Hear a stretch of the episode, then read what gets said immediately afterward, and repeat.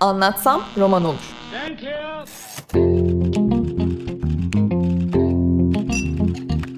Bazı kültür sanat konuşmaları.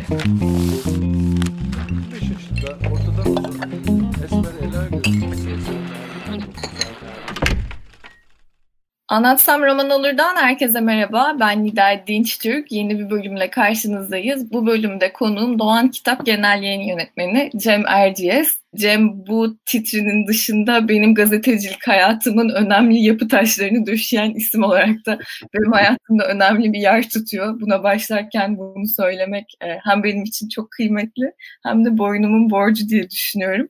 Tekrar merhaba Cem bu vesileyle. Merhaba Nida teşekkür ederim. Ya, yayın yönetmeni değil yayın direktörü. Onu düzeltmek isterim.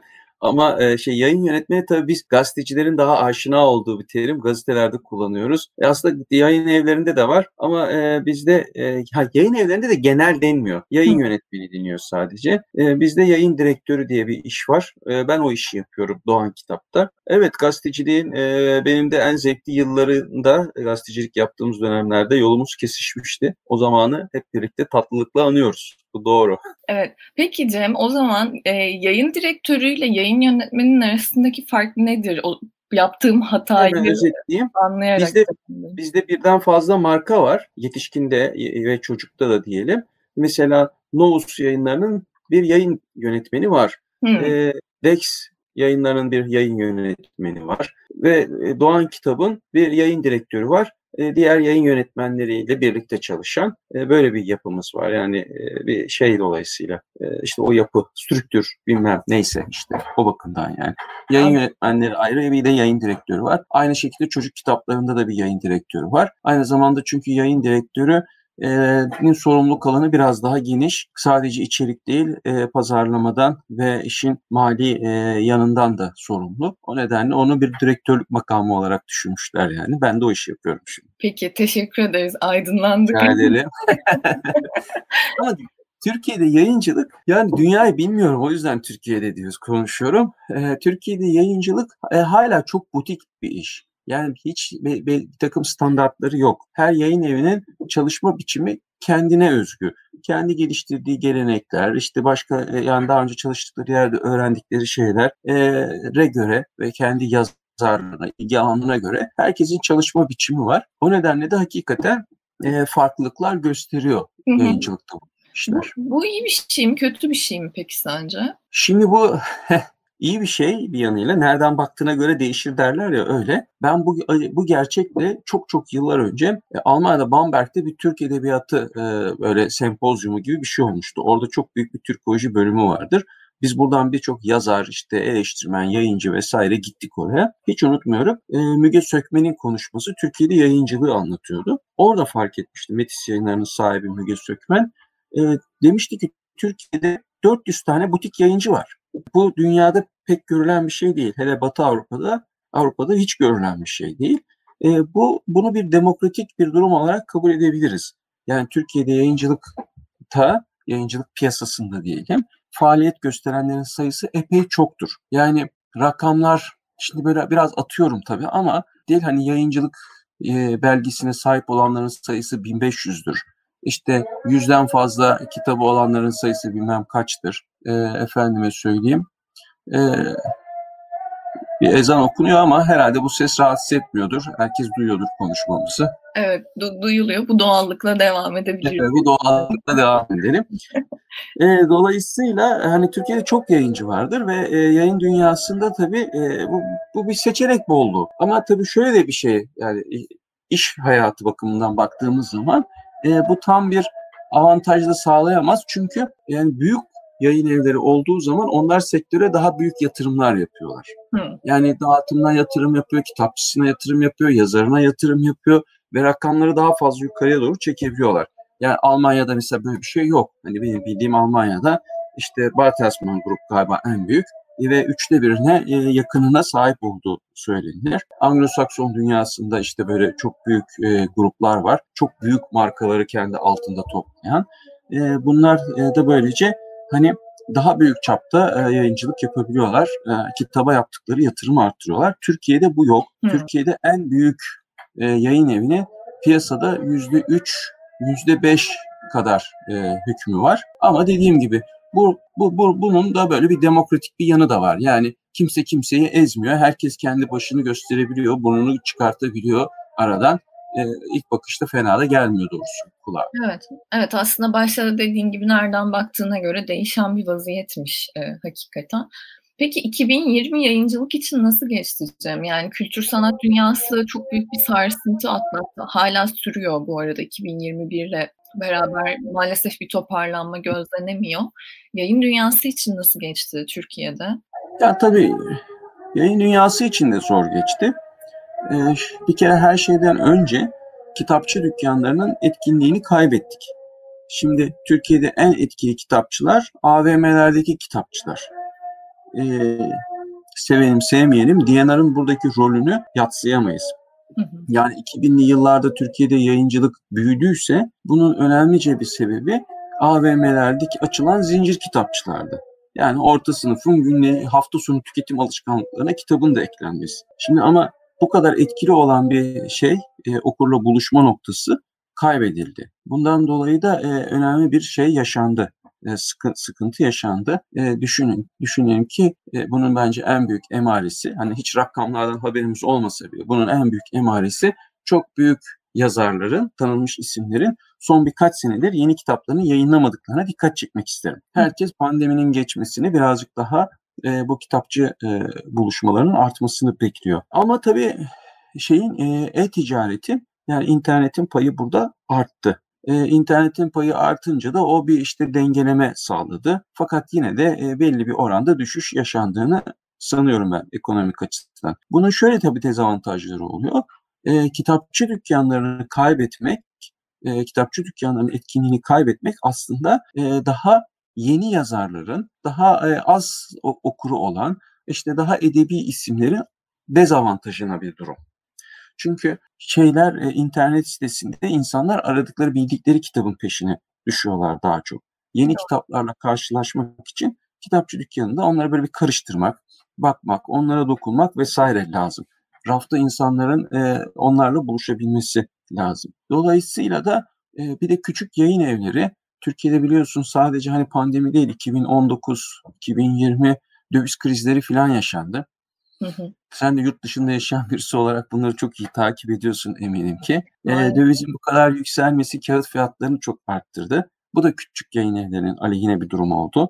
Hani sermayesi daha güçsüz olan yayın evleri için. E, dolayısıyla bu dönemde ben hani o de, en başta övdüğümüz demokratik e, ve çoklu yapımızın biraz bu işten e, zarar gördüğünü, sıkıntıya düştüğünü düşünüyorum. E, küçük birçok yayın evi kitap basmayı neredeyse durdurdu uzunca bir süredir. Bu sefer e, okuyucu şeye yöneldi. Büyük isimler de çıkmıyor, küçüklere de ulaşamıyor. E, klasikler ve bildik isimler çok yükseldi. Özellikle klasiklere, e, klasik Türk ve dünya edebiyatına e, doğru ciddi bir eğilim oluştu. E, bütün yayın evleri de e, klasiklerin sayısını arttırmaya başladılar. Hani insanlar buradan da pay biçebilirler. Ee, başka ne oldu diyebiliriz 2020'de? Yani genel olarak şimdi ha şunu da söylemek lazım. Tabii aslında biz kitap dünyası yine iyiyiz. Hani kültür endüstrisi içerisinde hani en iyi durumda olanın kitap olduğunu düşünüyorum ben. Yani düşünün ki tiyatroların halini, konserlerin halini, sinemaların halini e, düşünecek olursak hani kitap hala e, çok da büyük bir kayıp yaşamadan hani varlığını sürdürüyor. E, çünkü Tabii ki ne çünküsünü tahmin etmek çok kolay. Çünkü çünkü kitap okumak bireysel bir şey. E, bunun için başkalarıyla birlikte bir salona doluşman gerekmiyor. Kitabını alıyorsun, odana kapanıyorsun. Zaten kapalısın. Akşamları dışarı çıkman yasak. Hafta sonları dışarı çıkman yasak. Hiç değilse kitap okumaya çalışıyorsun. E, bu nedenle de hani kitap e, dünyası hala hani o enerjisini koruyor. Ama bildiğimiz birçok mekanizmasını birazcık buzdolabına kaldırdı bu dönemde diyelim. Öyle özetleyeyim. Peki bireysel bazda sence bizim e, kitapla kurduğumuz ilişki e, nasıl şekillendi 2020'de? Çünkü az önce senin de dediğin gibi kitap çok bireysel bir şey. Odalara kapanıp okuyabiliyoruz. E, zaten belli bir saatten sonra dışarıya çıkamıyoruz. Ve e, pandemiyi herkes o içe dönerek, içsel yolculuklarında derinleşerek geçirirken sence 2020'de okuma oranları adına iyimser bir tablo ortaya çıktı mı? Tabii bu okuma nitelikli miydi? Bunu e, sabaha kadar tartışsak da doğru bilemeyiz. Herkesin bireysel meselesi, okumanın niteliği meselesi.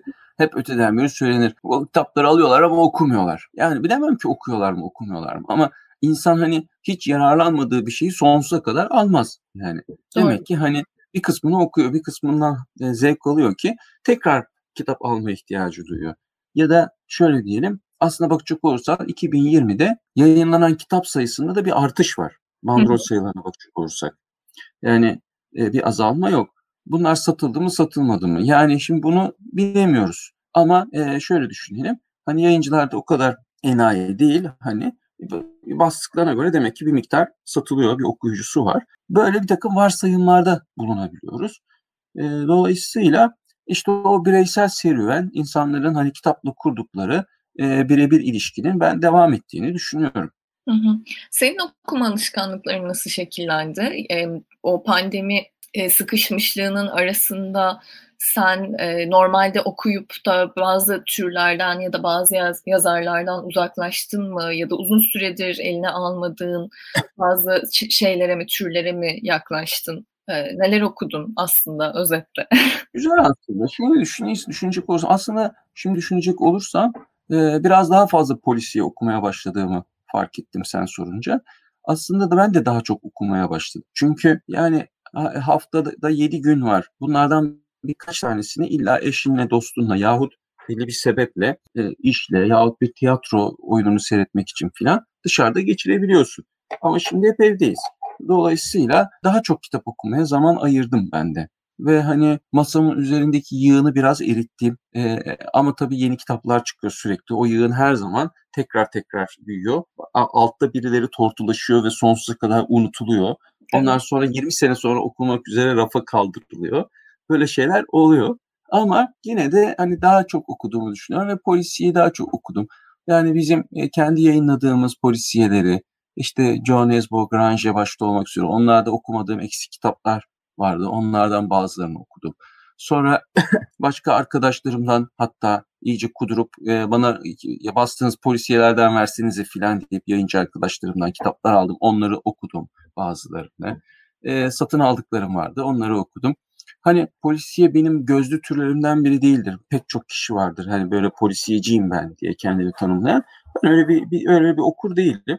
Ama bu konuda boşluğum varmış demek ki. Onu pandemiden istifade e, tamamlamaya gayret ettim. Onun dışında normal geçti. Yani her zamanki gibi. Bir yandan bana kitap gönderen yayıncılar oluyor. Onların kitaplarını da okumaya çalışıyorum. E, ben zaten sürekli merak ediyorum. Herkes gibi benim de internette bir e, hesabım, bir tane sürekli dolu bekleyen sepetim var. Arada o sepeti boşaltıyorum. Böyle 10'ar 15'er kitap geliyor işte o masanın üstteki yığın böylece pekişiyor. E, onları da okumaya çalışıyorum. Bu şekilde okuma e, şeyimiz, hikayemiz devam ediyor. Ama tabii bir yayıncının en büyük dramı, hani vesileyle bunu anlatayım. bir yayıncının en büyük dramı aslında yayınlamayacağı ve belki de kimsenin yayınlamayacağı, yani aslında hiçbir zaman kitap olmayacak kitapları okumaktır. yani benim de zamanın önemli bir kısmını bunların aldığını söylemem lazım. Hani gün içerisinde dosya okumaya çok fazla fırsat bulamayız e, günün hayhuyundan. İşte akşamları mutlaka işte e, sana gelen e, okumak istediğin, sana seken dosyaları okumakla geçer. Böyle de hani çok kitap okudum e, bu son bir sene içerisinde. Peki son bir yıldan, eee, böyle iyi ki okumuşum diye aklında kalan 2-3 kitap söylemen gerekirse buna hemen cevap vermek zorunda değil Bunlara böyle hazır cevaplarım benim çok yoktur. Hemencecik söyleyemem. Eee, bilmiyorum ki çok güzel kitaplar okudum hakikaten yani. Tamam, belki, eee, sona yaklaşırken aklına Evet, evet. O zaman Söylemeye çalışırım tekrar. Hatırlatırım. Evet. sen tüm bunları anlatırken aklıma şu takıldı aslında Cem. Yakın dönemde Türkiye'de bir e-kitap denemesi yapılmıştı ve çok da başarılı e, olmadığı için biraz ele tek çekildi gibi e, görünüyor. Aslında pandemi bir taraftan da e-kitaba da ilgiyi arttırdı. Eee, sen daha doğrusu ben öyle gözlemledim ama sen öyle gözlemledin mi ve bu anlamda ilerleyen yıllarda olumlu adımlar atılabilir mi? Karşılığını bulur mu bu kez Türkiye'de sence?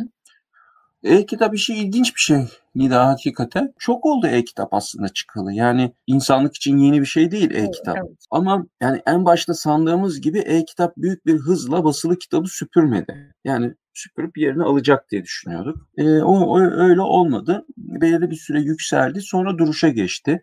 Daha pandemiden önceki son birkaç senede de e-kitap satışları dünya çapında da e, şeydi duruyordu ve hatta biraz hafif hafif aşağıda iniyordu bazı türlerde. İnsanlar basılı kitabı tercih ediyorlardı. Bununla ilgili şeyler çok e, çıktı uluslararası basında filan da. Genel hani eğilim basılı kitabın aynı zamanda bir tüketim nesnesine dönüşebiliyor olması. E-kitabın e, ise hani gerçekten senin pure yani saf bir içerik satın alıyor olmak. Basılı kitap işte kabıyla yani kapağıyla demek istiyorum. Hı hı. Kapağıyla, ondan sonra kağıdıyla vesairesiyle sana bir nesne olarak da bir albenili bir şey haline geliyor ve e, kendini e, aldırtıyor. Burada çok ilginç bir şey daha söyleyeyim. Mesela Türkiye'de de böyledir. En süslü, en güzel yapılmış böyle ciltli, ondan sonra şömizli, güzel kağıdı basılmış kitapları yan edat türünde olduğuna dikkat çekmek istiyorum.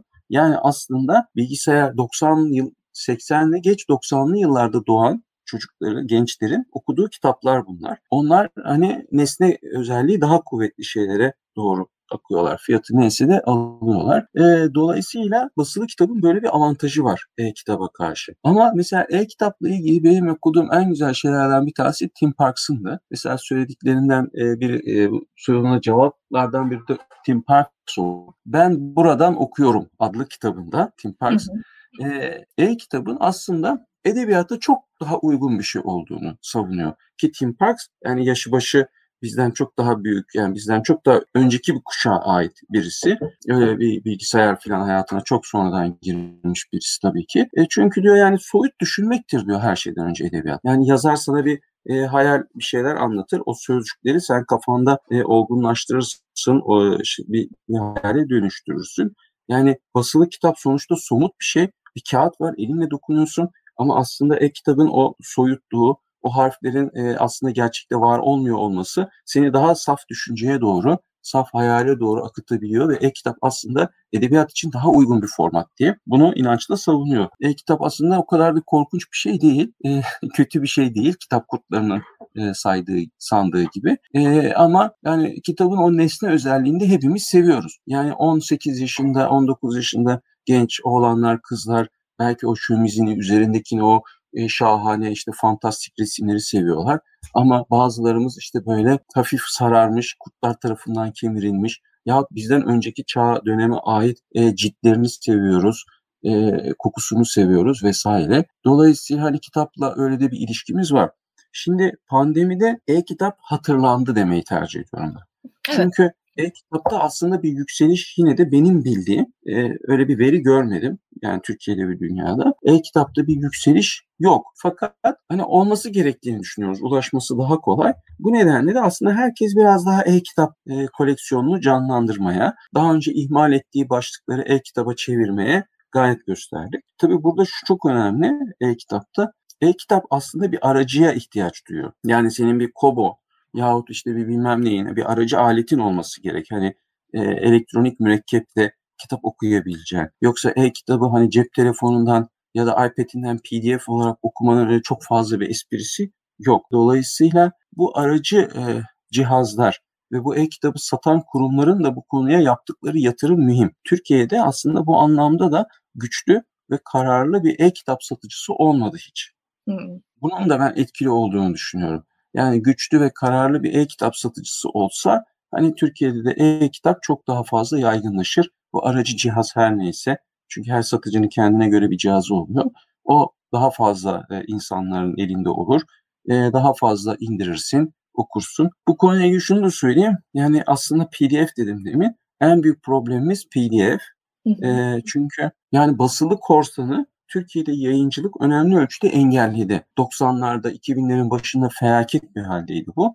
Şu anda o kadar felaket değil. Garip hala var. Özellikle basılı korsan son dönemde e, bu e-ticaret üstünden okuyucularına ulaşmaya başladı. Çünkü insanlar hani şeyler değil bildiğimiz sadece kitap satan yerler değil ama her şeyi satan bazı sitelerde e, çok satın aldığınız kitaplar korsan çıkabiliyor. E, böyle kor, kara korsanlar Anadolu'nun bir köşesine sığınıp e, e-ticaret üstünden ulusal satış yapma şansına kavuştular. Ama daha büyük, daha fenası PDF. Yani he, aradığınız hemen her kitabın PDF'si var. Evet. Ve yani e-kitap okumaktan e, hiçbir beis duymayan insanlar için doğrusu kitap satın almaya gerek olmayan bir hale varmış durumdayız. Ve ben daha Türkiye'de yayıncılık e, dünyasının, yayıncı birliklerinin e, bu işin ciddiyetinin tam farkına varmadığını düşünüyorum. Vardılarsa da çok fazla yaygara kopartıp kimseyi uyandırmamak gibi bir taktik herhalde izliyorlar. Çünkü hiç doğru dürüst böyle bir gündem görmüyorum ben.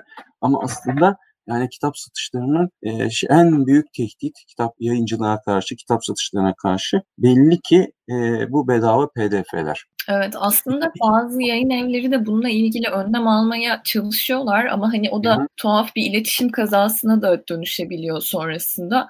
İşte e, senin benim gibi yayın evlerinin protokol listesinde bulunan kişiler mesela ben durumum gereği fiziken bir kitaba ulaşmam e, ula, ulaşamıyorum ve ben Evet çünkü İngiltere kitap göndermek çok pahalı Nidacığım kusura bakma. Evet. Hiç önemli değil. Bu tamamen benim problemim. Ama e, bazı yayın evleri bana e, PDF göndermeyi de reddedebiliyor. E, anlayabiliyorum bu söylediğim işte, evet. dolayı. Hiç, evet. hiç sevmiyoruz PDF göndermeyi. Yani çünkü gerçekten zaten yani sen göndersen de göndermesen de oluyor ama hani işte ne bileyim onun için işte yani bu sebeple. Evet evet kesinlikle yani aslında siz kendi tarafınızda bu işi mümkün olduğunca sıkı tutmaya çalışıyorsunuz ama buna rağmen önlenemeyecek derecede hızla yayılan bir format ne yazık ki. Evet. Peki aslında şimdi e, pandemiyle beraber gözden kaçırdığımız bir başlık var. E, ben böyle 90'lar çocuğu olarak 2000 yılına girişimizde yaşadığımız o muhteşem coşkuyu hatırlıyorum. Milenyum geliyor, milenyum geliyor diye. Milenyumun ilk 20 yılını geride bıraktık biz aslında. E, son yılını pandemiyle geçirmek gibi muhteşem bir kapanış yaptıktan sonra. E, şeyi merak ediyorum Cem yani 99 yılında bu kadar heyecanlandığımıza değdi mi? Sence 20 yıl. heyecanlandığımıza değmedi. Evet. Dünya hiç de değişmedi. Hiç de daha güzel bir yer olmadı. Ee, ne kadar çok heyecanlanmıştık hakikaten ama işte bu aslında böyle biraz insan tabiatına dair bir şey. Hani niye her yılbaşı heyecanlanıyoruz? Her yeni yıla girerken heyecanlanıyoruz. Çünkü hep bir yeni başlangıca, hep bir umuda ihtiyacımız var. Ee, insan böyle bir şey. E şimdi yeni bir bin yıla girerken bin kat daha fazla kendimizi heyecanlandırmayı ve gaza getirmeyi başardık. Bin yılda bir oluyordu çünkü o. Hı hı. E, ama yani 21. yüzyıl hani 20. yüzyılın son çeyreğinden çok da farklı gitmiyor aslında. Yani e, hiçbir bakımdan. Bir de üstüne e, aslında bir de geçen yüzyılda olmayan başka dertler bindi. Yani ekolojik felaketi, iklim çöküşünü vesaireyi kastediyorum. Ee, bunun üstüne mesela bak bu pandemi bir geçen yüzyılın başındaydı. Bu yüzyılın başında tekrar yaşandı. Tamamen unutulmuş, bir daha gelmeyecek şeylerden birisiydi böyle küresel bir salgın. E, bunu da yaşadık. Yani aslında insanlık için hoş e, gitmiyor. Ama böyle hani süslü ve kocaman lafları bir kenara bırakacak olup da biraz daha hani kendimize bakarsak yani aslında 2000'ler Türkiye'de iyi başlamıştı Nida.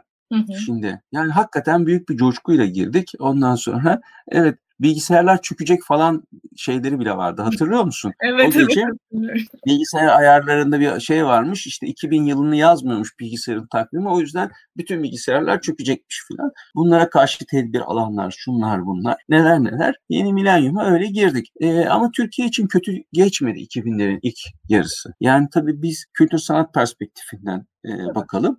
E, ama kültür sanat perspektifi zaten siyasi ve ekonomik bir perspektif de barındırıyor. Çok özetleyecek olursam, yani çok özetleyecek olursam 2000, 2000 2002 AK Parti iktidarının başlangıcı ama bütün 2000'li yıllar boyunca 2010 yılına kadar Türkiye'de bir şeyler hep iyiye gittiği duygusu yarattı. Yani en azından bizim kültür dünyamızda işte yeni büyük özel müzelerimiz açıldı. Efendim söyleyeyim güncel sanat sahnesi çok zenginleşti. Çok sayıda başarılı sanatçı çıktı. Bu sanatçılar uluslararası çapta beğeni kazandılar. Efendime söyleyeyim Türk Türkiye'de yayıncılık çok büyüdü. Daha çok çok daha fazla kitap basılı oldu. O dönem işte Ömer Türkeş sayardı. Yılda 400 roman, 600 roman, 800 roman, yeni romandan bahsediyoruz. Biz ondan sonra saymayı bıraktı zaten. Hani böyle işler büyüdü. E, bir Türk yazar e, Nobel Edebiyat Ödülü kazandı. İşte Türkiye e, Frankfurt Kitap Fuarı'nda konuk ülke oldu. Yani şimdi Türkiye ile ilgili büyük sergiler açıldı. İstanbul Bienali dünya çapında e, ilgi çeken bir noktaya dönüştü. Türk sineması, işte Nuri Bilge Ceylan üst üste ödüller aldı e, Cannes Film Festivali'nde filan. Sinemamız da böyle büyüdü. Her alanda böyle bir canlanma yaşadık. O festivaller, Dünya starları İstanbul'a akıyordu vesaire. Çok büyük festivaller, çok sayıda festivaller. E, bunların hepsi 2010 yılına kadar. Ama neden böyleydi? Bana sorarsan. Çünkü Türkiye'de hem bir ekonomik canlanma vardı. İşte dünyada ser, e, serbest gezen sermaye midir nedir artık hani bunlara ben girmeyeyim. Ama bir ekonomik canlanma vardı. E, 90'ların o baskıcı, bunaltıcı döneminden sonra 2000'lerde kentli, beyaz yakalı ve aslında kentten e, haz almak isteyen, kentin tadını çıkartmak isteyen kuvvetli bir orta sınıf ortaya çıktı. Türkiye dünyanın dünyayla iyi ilişkiler kuruyordu. Dünyanın merak ettiği bir yere dönüştü. Dolayısıyla bizim e, ressamlarımızı diyeyim, bizim yazarlarımızı, bizim e, sinemacılarımızı e, başta Batı olmak üzere hatta Uzak Doğu, Japonya, Kore daha fazla okuyup, daha fazla edip onlarla daha fazla ilgilenmek istiyorlardı. Kendileri de Türkiye'ye geliyorlardı. Biz bütün bundan kaynaklı güzel bir ilk 10 yıl yaşadık aslında. Hı hı. Ondan sonraki 10 yılsa bunun hani zirvesini ben 2010 Avrupa Kültür Başkenti diye e, görüyorum. Hani kötü bir şeydi zaten. Hani sonun başlangıcı gibiydi. 2010 Avrupa Kültür Başkenti Türkiye'deki e, İstanbul'daki yani. İstanbul 2010 Avrupa Kültür Başkenti tam adını söyleyelim. E, organizasyonu başarılı bir organizasyon değildi. İstanbul'da kalıcı bir şey bırakmadı. Orada biz artık iyice AK Parti iktidarının sivil toplumla bir itişip kakışma, ondan sonra biraz daha köprü başlarını kendi e, elinde tutma ve e, iş, işleri kendine yontma yaklaşımının hani çok daha berrak bir şekilde görüldüğü bir organizasyona dönüştü. Yani 2010 Avrupa Kültür Başkenti organizasyonu tamamen sivil inisiyatifle başlamışken birdenbire devletli bir şeye dönüştü. Bu yüzden değil tabii ama işte e, bence her şeyin billurlaştığı, zirve yaptığı bir noktaydı o berraklaştığı diyeyim. E, ondan sonra da baş aşağı gitmeye başladığımızı düşünüyorum. Sonraki 10 yıl boyunca her şey hep biraz daha kötü, biraz daha kötü, biraz daha kötü oldu. E, ama yani 10 yıldır hani aşağı doğru gittiğimizi düşünüyorum ve hala da dibe vurmuş değiliz. Bunun sebebi ivmenin o kadar da dik olmaması. Yani yavaş yavaş işler kötüleşiyor. Hala çünkü birileri de e, güzel romanlar yazıyor, güzel resimler yapıyor. İşte hala birileri Türkiye'de insan haklarını, demokrasiyi, sivil toplumu ayakta tutmak için uğraşıyor. E tabii ki yani e, iktidar ya da devlet de hani ekonomiyi canlı tutmak için elinden geleni yapıyor ama hani beceremiyorlar bana sorarsan. Dolayısıyla böyle bir yavaş yavaş işler kötüleşiyor. Biz 2020'leri de şimdi bitirdik. Bence 1999'daki seviyede değiliz. Yani hala ondan iyi durumdayız. Çünkü hala bizim çok sayıda özel müzemiz var. Hala yayıncılığımız daha büyük durumda. İlk, ilk saydığım kalemleri düşünecek olursak. Sin sinema hala aynı sinemacılar var ama eskisi kadar üretken değiller. Bak sinema konusunda çok kesin konuşamayacağım. Ee, sanatçılarımız konusunda vesaire hani bir, bir, hala bizim bir e, üretken bir zeminimiz var. O nedenle de çok vahim durumda değiliz. Yani 2020'ler içinde umut var olabiliriz. Yani buna buna buna dair elimizde yeterince done olduğunu düşünüyorum ama bir şeylerin de değişmesi şart. Yoksa ivme aşağı doğru gidecek bana sorarsa. Peki e, o üç kitabı hatırladın mı? o kadar laf kalabalığı yaptım bunu sormayasın diye. Yani daha sonra e, kültür endüstrisi hakkında konuşsam ve bana sormasan. tamam. Şu anda ben kitaplığımın ortasında oturduğum için şöyle kafamı çevirerek e, bakıyorum ama böyle eski yeni kitaplar birbirine giriyor. Yani tabii Murakami'den Kumandanı Öldürmek bir kere çok güzel bir e, kitap. Onun e, yeni romanı. Her zamanki tadı aldım. 2020'de mi okudum? Hayır bence daha eskide okuduğum kitaplar var. Şuralarda bakıyorum. Ondan sonra. Masanın üstündeki yığına bakıyor şu an. Ben şu anda masanın üstündeki yığına var. Onlar ama çok iyi.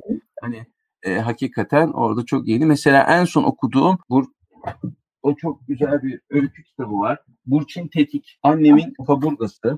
Nefis bir e, yani kimlik kimliklerin değişimi üstüne çok güzel öyküler. Ne bileyim ya işte. Hakikaten hakikaten bir şey söyleyemeyeceğim şimdi. Zıp diye aklıma gelmiyor. Bir de bu kadar çok kitap varken hangi biri acaba bende daha fazla iz bırakmıştı? Bunu söylemek çok kolay olmuyor doğrusunu söylemek gerekirse. Pekala. Seni zorlamayacağım. Belki başka yayıncıların bastığı kitapları kıskanıyor ve söylemek istemiyor olabilirim.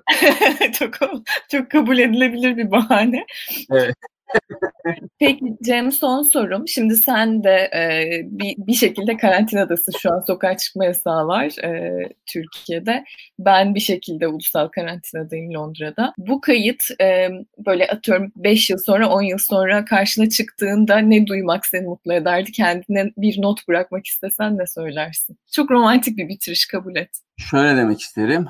Cemciğim umuyorum planlarını, hayallerini gerçekleştirirsin. Umuyorum e, ikimiz birlikte e, Nida'nın da gönlünce e, 5 yıl geçirdiğini e, görür ve onun için de seviniriz. Ya çok teşekkür ederim. Ve, e, ve tabii ki hakikaten demin konuştuklarımıza bağlayayım. Tekrar e, kültür dünyamızın ivmesinin başını kaldırıp yukarıya doğru tırmanmasını ve e, hani burada çok yetenekli, çok emek veren e, insanlar var. Türkiye'nin en yaratıcı insanları. Onların da hak ettikleri e, şeylere kavuşmalarını dilerim. Umuyorum 5 sene sonra bu kaydı dinlediğimizde bir şeylerin daha iyiye gittiğini görür, seviniriz hepimiz adına. Umarım. Çok teşekkür ederim. Çok e, dolu dolu, güzel, zihnimizi açtığın bir sohbet oldu. Ben teşekkür ederim. Öyle düşünüyorsan ne güzel. Umuyorum dinleyenler de haz ederler konuştuklarımızdan. Mutlaka. Görüşmek üzere öyleyse. Hoşçakal Nida. Sana da kolaylıklar ve bol şans şeyde gurbette. Görüşmek dileğiyle.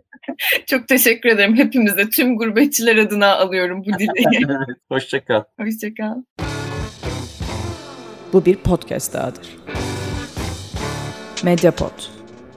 İletişim için mediapod.com ya da @mediapod.